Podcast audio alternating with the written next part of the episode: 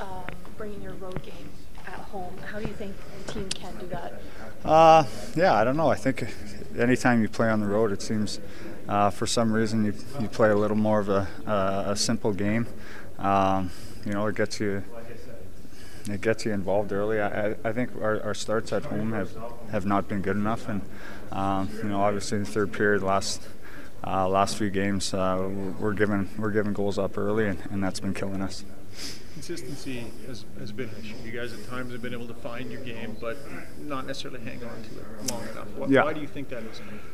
Uh, yeah, that's tough. It's tough to answer. It's definitely been a, a huge problem where, um, you know, we've gone on good streaks, we've gone on really bad streaks, and then in the middle, we've, um, you know, we've had had trouble gaining traction. So, um, you know, it's something that, you know, every day we're going to talk about it and and, and uh, keep trying to work on it. But, um, you know, we got to find some answers soon.